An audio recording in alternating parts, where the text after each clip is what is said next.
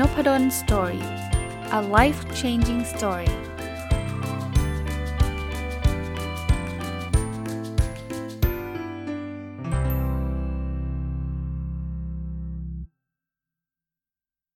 สวัสดีครับ ยินดีต้อนรับเข้าสู่นพดล Story Podcast นะครับ ก็ยังคงอยู่กับหนังสือเล่มเดิมนะครับ เป็นตอนที่ 3 นะหนังสือเล่มนี้ชื่อว่า 100 life lessons นะครับ หรือถ้าแปลเป็นไทยเนาะก็คือ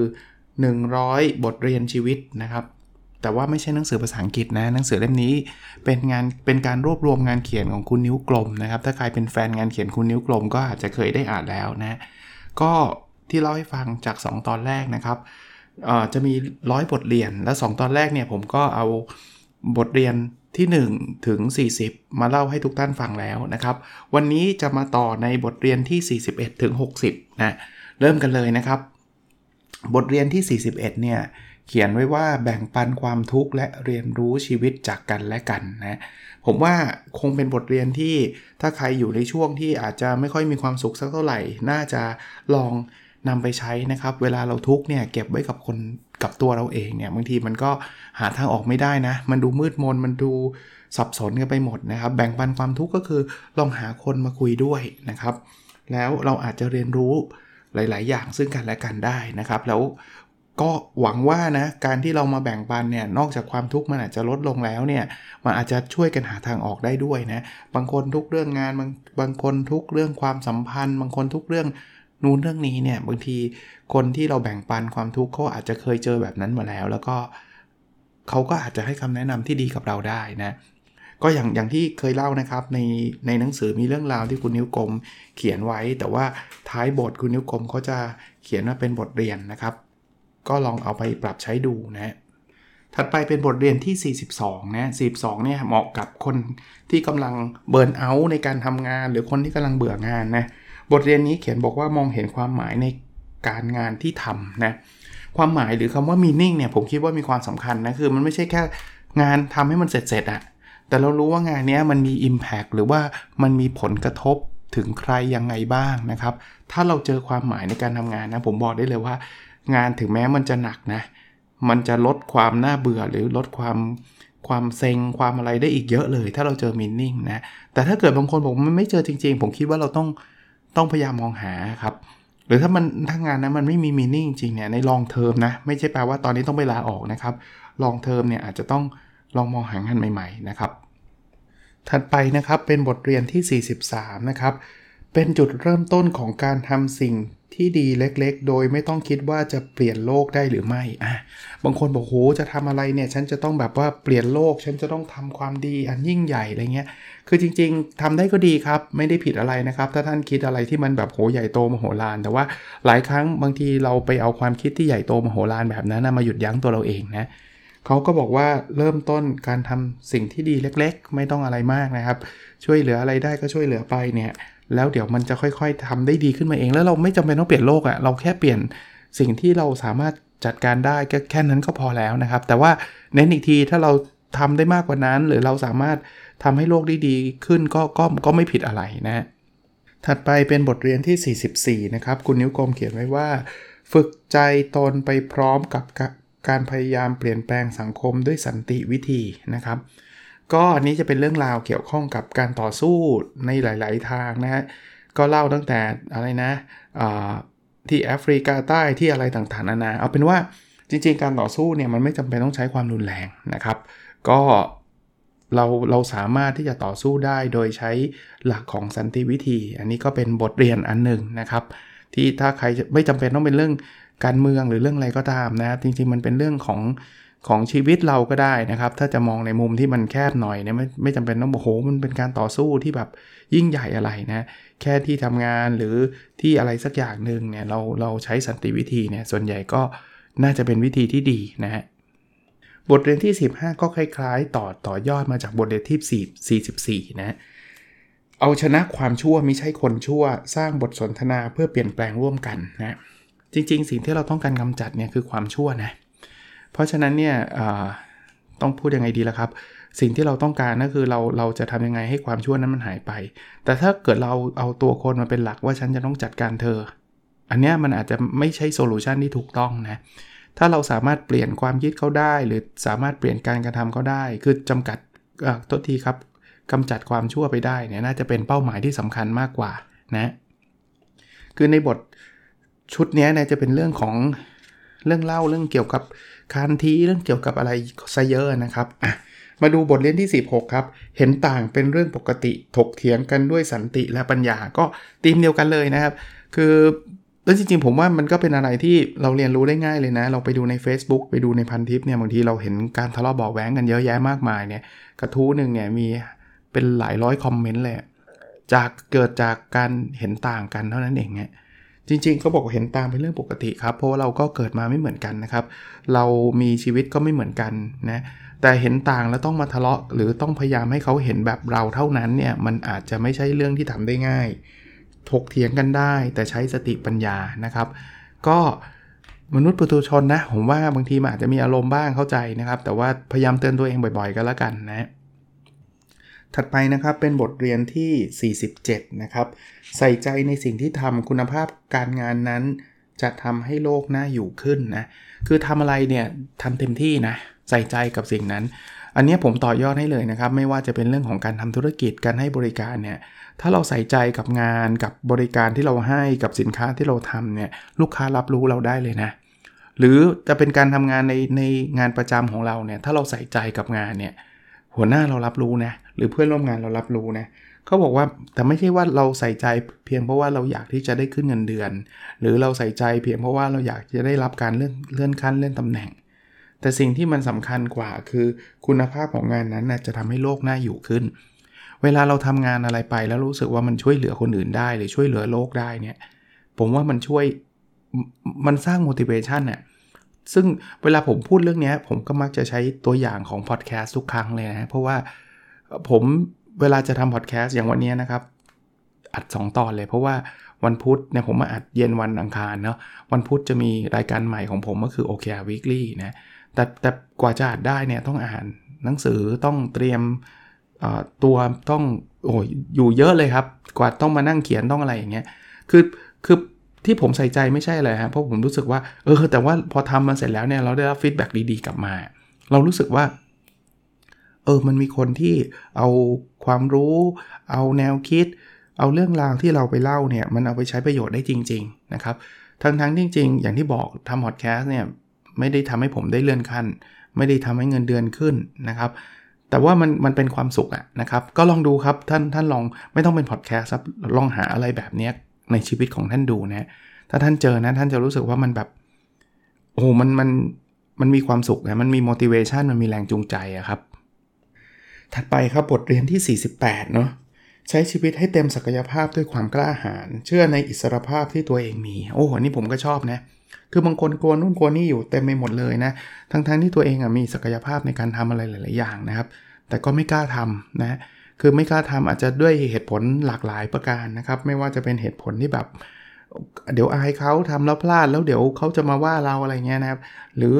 ไม่รู้แหละเหตุผลอะไรก็ไม่รู้ก็เลยเสียโอกาสตรงนั้นไปนะครับ เชื่อในอิสรภาพของตัวเองนะครับ เราเราสามารถทำอะไรได้หลายอย่างเลย ตราบใดที่สิ่งนั้นมันไม่ได้ทำให้คนอื่นเสียหาย และไม่ได้ทำให้ตัวเองเสียหายทำไปเถอะครับ ผมก็กระตุ้นนะอยากเขียนบล็อกเขียนไปเถอะครับเพราะผมเชื่อว่าเรื่องราวที่ท่านเขียนเนี่ยมันไม่ใช่เรื่องราวที่จะไปทำให้ใครเสียหายหรอก โดยทั่วไปนะคนไม่ได้ไม่ได้กะเขียนบล็อกเพื่อไปทำลายใครนะหรือจะทำพอดแคสต์หรือจะทำอะไรก็ทำไปเถอะครับ ถ้ามันเป็นสิ่งที่ดีนะครับอ่าถัดไปครับบทเรียนที่ 49 นะครับ นิยามตัวเองให้กว้างขวางกว่างานที่ทำใช้เวลาเรียนรู้สิ่งอื่นที่สนใจอยู่เสมออะผมชอบคำนี้นะ คือถามว่าคุณทำงานอะไรเนี่ย ถ้าใช้นิยามแค่ผมก็จะบอกว่าผมเป็นอาจารย์มหาวิทยาลัย ซึ่งผิดไหมไม่ได้ผิดนะฮะ แต่นิยามที่กว้างกว่านั้นเนี่ย ผมคิดว่าผมมีอยู่ 3คำนะ เดี๋ยวไว้วันหลังมาแชร์เรื่องนี้นะครับ คือคำว่า sharing ก็คือ ผมไม่ได้เป็นอาชีพอาจารย์เท่านั้นนะ จริงๆ ผมทำหน้าที่ในการ แบ่งปันความรู้อะในบทบาทต่างๆ ลองลองนึกภาพตัวตัวผมเองนะ ผมเป็นอาจารย์ ผมก็ได้สอนหนังสือใช่ไหมได้แบ่งปันความรู้กับนักศึกษา ซึ่งแต่ก่อนเนี่ยก็ทำบทบาทเดียวนะครับ ต่อมาเนี่ยผมได้มีโอกาสเป็นนักเขียนนะครับ เป็นคนเขียนหนังสือนะก็มีโอกาสได้แบ่งปันความรู้ให้กับคนที่ไม่ได้เรียนที่ธรรมศาสตร์ด้วย คนที่อาจจะไม่ได้เคยเจอหน้ากันด้วยซ้ำต่อมาได้มาเป็นพอดแคสเตอร์ซึ่งกำลังทำหน้าที่อยู่ตอนนี้เลย ก็ได้มีโอกาสแบ่งปันความรู้เพราะนั้นถ้าผมจะนิยามตัวผมเองหนึ่งในนิยามนั้นก็คือการการแชร์นะครับคือการได้มีโอกาสแบ่งปันสิ่งเหล่านี้ผมอ่านหนังสือมาเนี่ยบางคนอาจจะไม่ได้เป็นคนชอบอ่านหนังสือไงแล้วก็อาจจะไม่ได้มีเวลาอ่านหนังสือไงแต่ผมมีอย่างเล่มนี้เล่มของคุณนิ้วกลมเนี่ยแปหน้า ผมมีโอกาสได้อ่านนะแต่แทนที่ผมอ่านแล้วผมจะได้ความรู้ของผมอยู่คนเดียว แล้วก็ได้รู้สึกดีอยู่คนเดียว มีความสุขอยู่คนเดียวเนี่ยเฮ้ยผมมาเล่าให้กับคนฟังพอดแคสต์ฟังด้วยอะ่ะ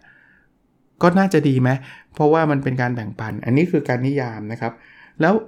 อีกอันนึงคือใช้เวลาเรียนรู้สิ่งอื่นที่สนใจอยู่เสมอนะ ผมไม่รู้ทุกท่านจะจะเป็นคล้ายๆ กับผมหรือเปล่า ผมจะรู้สึกตื่นเต้น แล้วก็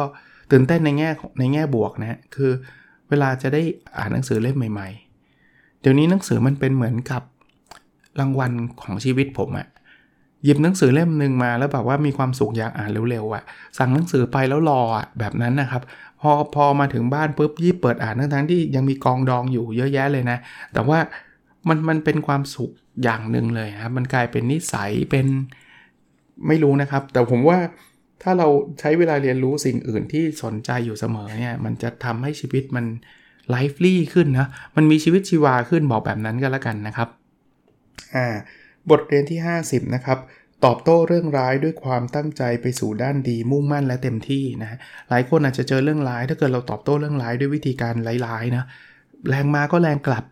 ซึ่งหลายคนก็เป็นแบบนั้น ซึ่งผมก็อย่างที่บอกนะทุกตอนเลยคือผมคงไม่สามารถไปตัดสินใครหรอกครับว่าการกระทำนี้ถูกหรือผิดนะแต่ว่าผมก็มีความเชื่อในในในแนวทางของผมก็คือ ถ้าเราสามารถ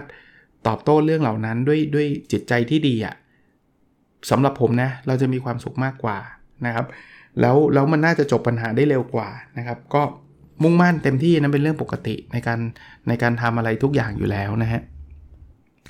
บทเรียนที่ 51 นะครับโฟกัสในสิ่งที่เรามีไม่ใช่สิ่งที่ขาด แล้วใช้มันให้เต็มศักยภาพที่สุดโอ้โหอันนี้ผมชอบเนี่ย จริงๆผมเล่าแบบนี้ก่อน เรื่องราวที่ผมผมมาต่อยอดเนี่ยผมเอาความรู้สึกของผม หรือว่าประสบการณ์ของผมมาต่อยอด แต่ว่าในหนังสือเล่มนี้คุณนิ้วกลมเขามีเคสมีอะไรเยอะแยะมากนะอย่างเช่นไอ้บทเรียนเนี้ยมันก็มาจากเรื่องราวของคนพิการอะไรเงี้ยที่เขาก็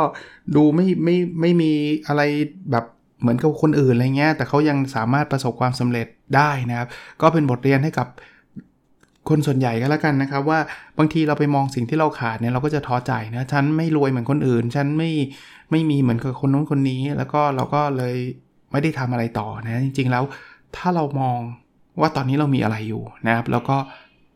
จัดการชีวิตเราแล้วก็ go on ไปกับสิ่งนั้นเนี่ยแล้วก็ทำให้เต็มศักยภาพนะมันน่าจะช่วยทำให้ชีวิตเราดีขึ้นนะครับ อันนี้ก็เป็นอีกหนึ่งบทเรียนที่ผมชอบนะฮะบทเรียนที่ 52 นะครับ ไม่มีสิ่งใดเล็กเกินกว่าจะใส่ใจ ถ้าตั้งใจทำย่อมมีรางวัลรออยู่ โอ้บางทีเราคิดว่าไอ้เรื่องนี้ไม่ต้องตั้งใจก็ได้ จริงๆ ไม่มีสิ่งใดเล็กเกินกว่าจะใส่ใจนะเราใส่ใจได้ทุกเรื่องอะรายละเอียดเล็ก ๆ น้อยๆเนี่ยใส่ใจได้เลย แล้วใส่ใจแล้วเดี๋ยวมันจะมีรางวัล รางวัลไม่ได้แปลว่าต้องเป็นเงินอย่างเดียวนะครับ รางวัลความรู้สึกที่ดีจากคนที่เขา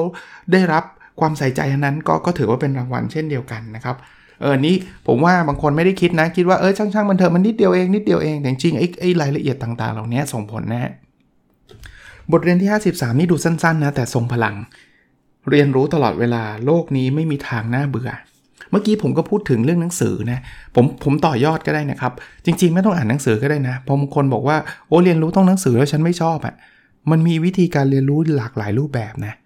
อย่างคอร์สออนไลน์ เอาหรือคอร์สไม่ต้องออนไลน์ก็ได้แต่เพียงแต่ตอนช่วงนี้อาจจะคอร์สออนไลน์อาจจะ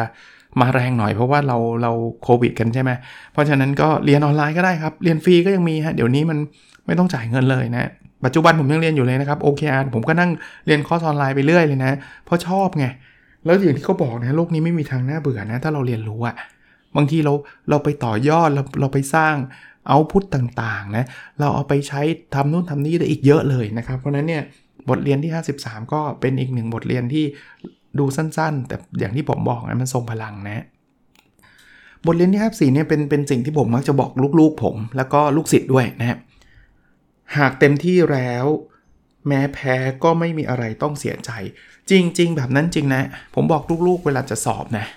ผมขออย่างเดียว ผมไม่ผมไม่เคยถามว่าดีใจไหมเวลาลูกสอบแล้วก็ได้คะแนนดีดีใจอยู่แล้ว ผมดีใจอยู่แล้ว แต่ว่าผมมักจะอวยพรให้ลูกได้ทำได้เต็มที่ อย่างที่เขาอยากทำอะแล้วผมก็บอกลูกไว้ตั้งแต่ก่อนที่จะสอบนะ บอกว่าถ้าเต็มที่แล้วไม่มีอะไรต้องเสียใจเลย ลูกเคยถามบอกแล้วถ้าเกิดตกกับพ่อก็ไม่ต้องเสียใจ เพราะเราเต็มที่แล้วไงมันทำอะไรมากกว่านี้ไม่ได้แล้วอะถามว่าชอบไหมตกไม่ชอบหรอกนะแต่เราไม่ไม่ไม่ต้องมานั่งคิดแล้วว่าโอ๊ยลุงงี้ มันไม่มีคำว่าลุงงี้ไงลูกศิษย์ผมเวลาผม อวยพรนะดูเหมือนไม่คำอวยพรแล้วตอนเรียนจะจบอะผมก็บอกว่าทำให้มันเต็มที่เนาะทำเต็มที่แล้วต่อให้คุณได้ F คุณไม่มีอะไรต้องเสียใจอีกแล้วบอกอาจารย์ทำไมอวยพรแบบนี้ คือเขาอยากได้ A นะอวยพรให้ได้ A ผมก็อยากให้ทุกคนได้ A นะ เอาจริงๆนะความสำเร็จของการสอนผมเนี่ย ถ้าได้ F เนี่ยผมถือว่าผมล้มเหลวนะ แต่ว่ามันก็มีบางคนอะด้วยข้อจำกัดบางอย่างเขาก็อาจจะยังไม่ชอบวิชานั้นหรืออะไรก็ตามมันก็มีนะครับก็มีแต่ทำให้เต็มที่นะคราวนี้ไม่ได้เป็นเรื่องการเรียนอย่างเดียวนะเรื่องทำงานเรื่องความสัมพันธ์เรื่องอะไรต่างๆ คุณเต็มที่แล้วหรือยัง ในสิ่งที่คุณอยากได้นะครับ ถ้าไม่อยากได้ไม่เต็มที่ไม่ว่ากันนะถ้าเต็มที่แล้วแล้วมันไม่ได้ ก็ไม่มีอะไรต้องเสียใจ หรือจะเสียใจก็เสียใจไม่มากนะครับเพราะว่าย้อนเวลากลับไปได้ฉันก็ทำได้แค่นี้แหละ บทเรียนที่ 55 นะครับ ไม่มีเส้นแบ่งระหว่างดีร้าย สุขเศร้า วิตศิลสรรสร้างชีวิตขึ้นมาจากทั้งหมดนั้น จริงๆ อันนี้เป็นบทที่ยาวเลยนะ เป็นบทคล้ายๆ เป็นอ่าอ่าคล้ายๆ เป็นจดหมายโต้ตอบที่คุณนิ้วกลมพยายามเขียนถึงไม่ใช่จดหมายโต้ตอบสิ เป็นจดหมายที่คุณนิ้วกลมเขียนถึงคนสำคัญต่างๆในอดีตอะซึ่งเป็นบทวิธีการเขียนของคุณนิ้วกลมนะ เขียนถึงดาวินชีในอดีตถึงอะไรอย่างเงี้ย แต่กลับมาที่บทเรียนนะผมชอบอันนี้คือ บางคนบอกมันมันแบ่งไม่ได้เหรอ ดีร้ายสุขเศร้า มันต้องแบ่งได้สิอันนี้มันความสุขนี่มันความเศร้า เอางี้ส่วนตัวผมเลยนะ ผมแปลความหมายของผมเป็นแบบนี้เวลาผมอ่านหนังสือแล้ว อาจจะผมรีวิวเนี่ยอาจจะไม่ได้มานั่งย่อความให้ท่านฟังนะ มันเป็นความรู้สึกเวลาผมอ่านเนี่ย ผมว่าสิ่งพวกนี้มันเป็นสเปกตรัมอะผมใช้ศัพท์คาว่าสเปกตรัมคือมันมันบอกไม่ถูกว่าตรงไหนคือดี มันมีมันมีตั้งแต่ เอาสมมติดีคือร้อยไม่ดีคือลบ100เนี่ยเดี๋ยวมันจะไล่ไปเรื่อยๆครับแล้วการกระทำของเราหรืออะไรส่วนใหญ่เนี่ยมันไม่ได้อยู่ที่ 100 หรือลบ100 ที่เราบอกได้ว่ามันแอบสูตรไม่ดีหรือว่าแอบสูตรดีอะมันอยู่ระหว่างนั้นนะสุขเศร้าก็เหมือนกันฮะ100กับลบ100เนี่ยบางทีมันอาจจะอยู่ 80 ถามว่าสุขไหมล่ะ ก็ค่อนข้างแต่ว่ามันก็ไม่แน่มันก็มีความเศร้าอยู่ด้วยใช่ไหมเพราะมันก็ยังยังยังยังไม่ให้ 100อะอารมณ์คล้าย ๆ แบบนั้นนะครับ ก็อันนี้แล้วแต่ท่านจะตีความนะสำหรับผมผมตีความออกมาเป็นลักษณะแบบนี้นะฮะบทเรียนที่56 เนี่ย เขียนไว้ว่าเมื่อเหนื่อยล้าคิดเสียว่าเป็นเพียงภาวะปกติของนักวิ่งระยะไกล บทนี้ก็เป็นคล้ายๆคุณนิวกรมพูดถึงมุราคามิซึ่งเป็นนักเขียนและนักวิ่งชื่อดังนะของชาวญี่ปุ่นนะเป็นคนญี่ปุ่นนะหลายคนคงรู้จักนะก็เปรียบเปยได้ดีนะ เวลาเราเหนื่อยเนี่ย มันอาจจะเป็นบางคนบอกแย่แล้วแบบเราเหนื่อยจังเลยไม่ไหวแล้วอะไรเงี้ย มันเป็นภาวะปกติของนักวิ่งระยะไกล มันมันสื่อให้เห็นว่าเรากำลังวิ่งอยู่มันก็ต้องเหนื่อยแบบนี้แหละ แต่ว่ามันมีเป้าหมายในระยะไกลไงเราไม่ได้แบบว่าวิ่งร้อยเมตรแล้วจบใช่ไหมมันคือการวิ่งมาราธอนนะชีวิตเราก็คล้ายมาราธอนนะครับ บางทีมันก็มีจังหวะที่แบบว่าโอ๊ยเหนื่อยไม่ไหว หยุดบ้างพักบ้างเดินบ้าง ดื่มน้ำบ้าง แล้วเดี๋ยวไปเรื่อยๆ เราก็ถึงเส้นชัยในที่สุดนะ เป็นกำลังใจให้ด้วยสำหรับหลายๆ คนที่อาจจะรู้สึกเหนื่อยอยู่ตอนนี้นะครับ อ่า บทเรียนที่ 57 นะครับ จบความหมายเก่า เริ่มความหมายใหม่ให้ตัวเองได้เสมอ คือบางอย่างเราอาจจะไปยึดติดในอดีตนะพูดง่ายๆนะครับ คุณนิ้วกลมเขียนในในบทนี้บอกว่าเสื้อยืดตัวเก่าเนี่ยมันก็อาจจะมันอาจจะกลายเป็นผ้าคีริ้วผืนใหม่ก็ได้ คือมันชีวิตเรามันเหมือนแชปเตอร์นะ ผมไม่ไม่รู้นะนี่ความเห็นผมเองนะผมคิดว่าเออบางอย่างมันก็อาจจะเป็นเรื่องที่แบบว่าล้าสมัยไปแล้วเรื่องนี้เก่าไปแล้วเรื่องนี้ แต่ว่ามันก็เป็น new new beginning อะ new chapter อะเอาเอาเอายกตัวอย่างการทำงานก็ได้ เราทำงานที่หนึ่งแล้ววันหนึ่งเนี่ยเรารู้สึกมันไม่ใช่เราลาออกมันก็จบ chapter นั้นนะครับ แต่ไม่ได้แปลว่าโอ้แย่แล้วล่ะ เรากำลังเริ่ม chapter ใหม่ของชีวิตนะคนที่ยังไม่แต่งงานแล้วกำลังแต่งงาน แล้วก็หลังจากนั้นมีมีครอบครัว มันก็คือ new chapter ใช่ไหม หรือมีครอบครัวแล้วต่อมามีลูกก็ new chapter นะแปลว่าไม่จำเป็นต้องมีครอบครัวนะครับ ผมกำลังพูดถึงยกตัวอย่างว่าชีวิตมันไปเป็นเป็นแบบนี้ครับ จบความหมายเก่ามันก็เริ่มความหมายใหม่ขึ้นขึ้นเรื่อยๆนะบทเรียนที่ 58 นะครับ เก็บอดีตใส่ความทรงจำทำความจริงในปัจจุบันให้สวยงามที่สุดนะคืออดีตมันผ่านไปแล้วอะนะไม่ได้แปลว่าผ่านไปแล้วต้องลืมนะครับ เขาบอกให้เก็บไว้ในความทรงจำได้ มีแฟนแล้วเลิกกัน ก็เก็บแฟนเดิมคนเดิมไว้ในความทรงจำได้ไม่เป็นไร เพียงแต่ว่าเราต้องอยู่กับปัจจุบันนะครับทำความจริงในปัจจุบันให้สวยงามที่สุดครับ หลายคนเนี่ยใช้เวลาไม่น้อยเลยนะครับ ในการไปคิดถึงอดีต ซึ่งเรากลับไปแก้อะไรไม่ได้นะครับ คิดได้นะครับ มนุษย์มันจะไม่คิดเลยมันเป็นไปไม่ได้ แต่ว่าจะใช้เวลามากเกินไปแล้วเราก็จะสูญเสีย ปัจจุบันของเราไปนะครับ กับการไปคิดถึงแต่ในอดีต บทเรียนที่ 59 ครับ เริ่มต้นชีวิตใหม่ไม่ต้องรอปีใหม่ ผมอ่านบทนี้นะ แล้วอ่านบทเรียนนี้ผมผมตรงใจผมมากเลย ผมคิดว่า คือถ้าเกิดเราทำให้ทุกวันเป็นวันปีใหม่ได้เนี่ย ชีวิตเรามันจะรุ่งเรืองมากเลย ตอนนี้หลายคนนะมีมีการทำอะไรใหม่ๆ ลุกขึ้นมาปรับเปลี่ยนตัวเอง มาตั้งเป้าหมายเนี่ย เราต้องไปรอวันที่ 1 มกราซึ่งมันมีปีละครั้งเองฮะ ท่านฟังผมวันนี้ ถ้าท่านฟังตรงวันที่ episode นี้ออกคือ 20 มกราท่านก็เริ่มใหม่ได้นะครับ ใครทำ New Year Resolution มาตั้งแต่ 1 มกราแล้วไม่ได้ทำเลย 20 มกราเนี่ยทำทำเลยครับ แล้วไม่ต้องไปรอว่าต้องวันเอาเป็น 1 กุมภาไม่ต้องวันที่ 1 ก็ได้ครับ จริง ๆ วันที่ 1 มันแค่วันหนึ่งของปีเท่านั้นเองครับ เพราะฉะนั้นใน 20 มกราท่านจดไว้เลยก็ได้ครับ ถ้าท่านอยากจะให้มันเป็นวันสำคัญก็บอกว่า 20 มกรา2564 เป็นวันที่เราเปลี่ยนแปลงชีวิตไปในทิศทางที่ดีขึ้น ทำเลยครับนะเพราะนั้นเริ่มต้นชีวิตใหม่ไม่ต้องรอปีใหม่เห็นด้วยอย่างยิ่งครับ บทเรียนที่ 60 ซึ่งเป็นบทเรียนสุดท้ายที่จะรีวิวในวันนี้นะคือกล้าลองผิดลองถูก ไม่กลัวพลาดจนไม่กล้าทดลอง คือเราอย่างที่บอกนะความสำเร็จเนี่ยมันไม่ได้เกิดขึ้นแบบลองครั้งเดียวปุ๊บฉันสำเร็จทันทีนะมันไม่ได้เกิดขึ้นเร็วแบบนั้น เพราะฉะนั้นเนี่ยกล้าลองผิดลองถูกได้ อย่าไปกลัวจนเกินไป แต่ทั้งนี้ทั้งนั้นก็ไม่ใช่ว่า ทุกเรื่อง ผมมักจะใช้กฎอย่างหนึ่งที่ถ้าใครฟังนพดล Story มาโดยตลอดเนี่ย ก็จะได้ยินผมพูดอยู่เรื่อยๆว่า ถ้าทำแล้วมันไม่ได้ทำให้เราเสียหาย มันไม่ได้ทำให้คนอื่นเสียหายทำไปเถอะครับ อย่างมากก็แค่เลิกเนาะเพราะฉะนั้นลองลองลองแบบนี้แล้วทำแล้วมันไม่ work เป็นเรื่องปกติ มันไม่มีอะไรที่ทำครั้งแรกแล้ว work นะครับ น้อยมากอะ่ะ ค่อยๆทำแบบพอดแคสต์เนี่ย บางคนบอกว่าอาจารย์ทำทำได้ยังไงเกือบจะพันตอนแล้ว มันไม่ได้แปลว่าทำตอนแรกคนจะฟังเท่ากับตอนที่ 900 กว่าแบบนี้คนละคนละสเกลกันเลยนะทำไปเถอะครับนะถ้าทำแล้วมันไม่ชอบจริงๆ ผมก็เห็นหลายคนลุกขึ้นมาทำพอดแคสต์สองสาตอนแล้วก็เลิกไป เขาไม่ได้ผิดอะไรก็เขาไม่ชอบไง แต่เขาเขาอย่างน้อยๆเขาได้ try หรือเขาได้ทดลองไปแล้วนะ ก็ 3 วันแล้วนะ คงเป็นหนังสือที่ผมรีวิวนานที่สุดแหละ เพราะว่ายกเว้นหนังสืออีกเล่มหนึ่งอันนั้นค่อยๆ ทยอยรีวิวนะครับ ถ้าใครจำได้นะครับ เล่มนั้นคือไอ้1000 little things happy successful do differently นะครับ อันนั้นเนี่ยค่อยๆ รีวิว แต่ว่าถ้าเป็นหนังสือที่จับมารีวิวติดๆกันในเล่มนี้น่าจะยาวที่สุด แต่ก็ไม่แปลกเพราะเล่มนี้มันก็ 800 หน้านะ เป็นเล่มที่หนาที่สุดที่เคยอ่านในปีที่แล้วเลยแหละนะ หรือในรอบหลายปีเลยก็ว่าได้นะ 800 หน้าคงไม่ได้เป็นหนังสือที่ อ่านกันทุกวันอย่างเงี้ยนะหวังว่าจะเป็นประโยชน์นะครับ ผมดูจาก feedback ของคนฟังจาก 2 ตอนแรกคิดว่าน่าจะชอบนะ น่าจะชอบนะ ก็วันนี้คงแค่นี้นะครับ เดี๋ยวพรุ่งนี้จะมาต่อในรายการนพดล Story Podcast ในในตอนที่ 4 ของหนังสือนี้นะครับ 100 Life Lesson ของคุณนิ้วกลมนะครับ โอเคนะครับ แล้วเราพบกันในสดถัดไปนะครับ สวัสดีครับ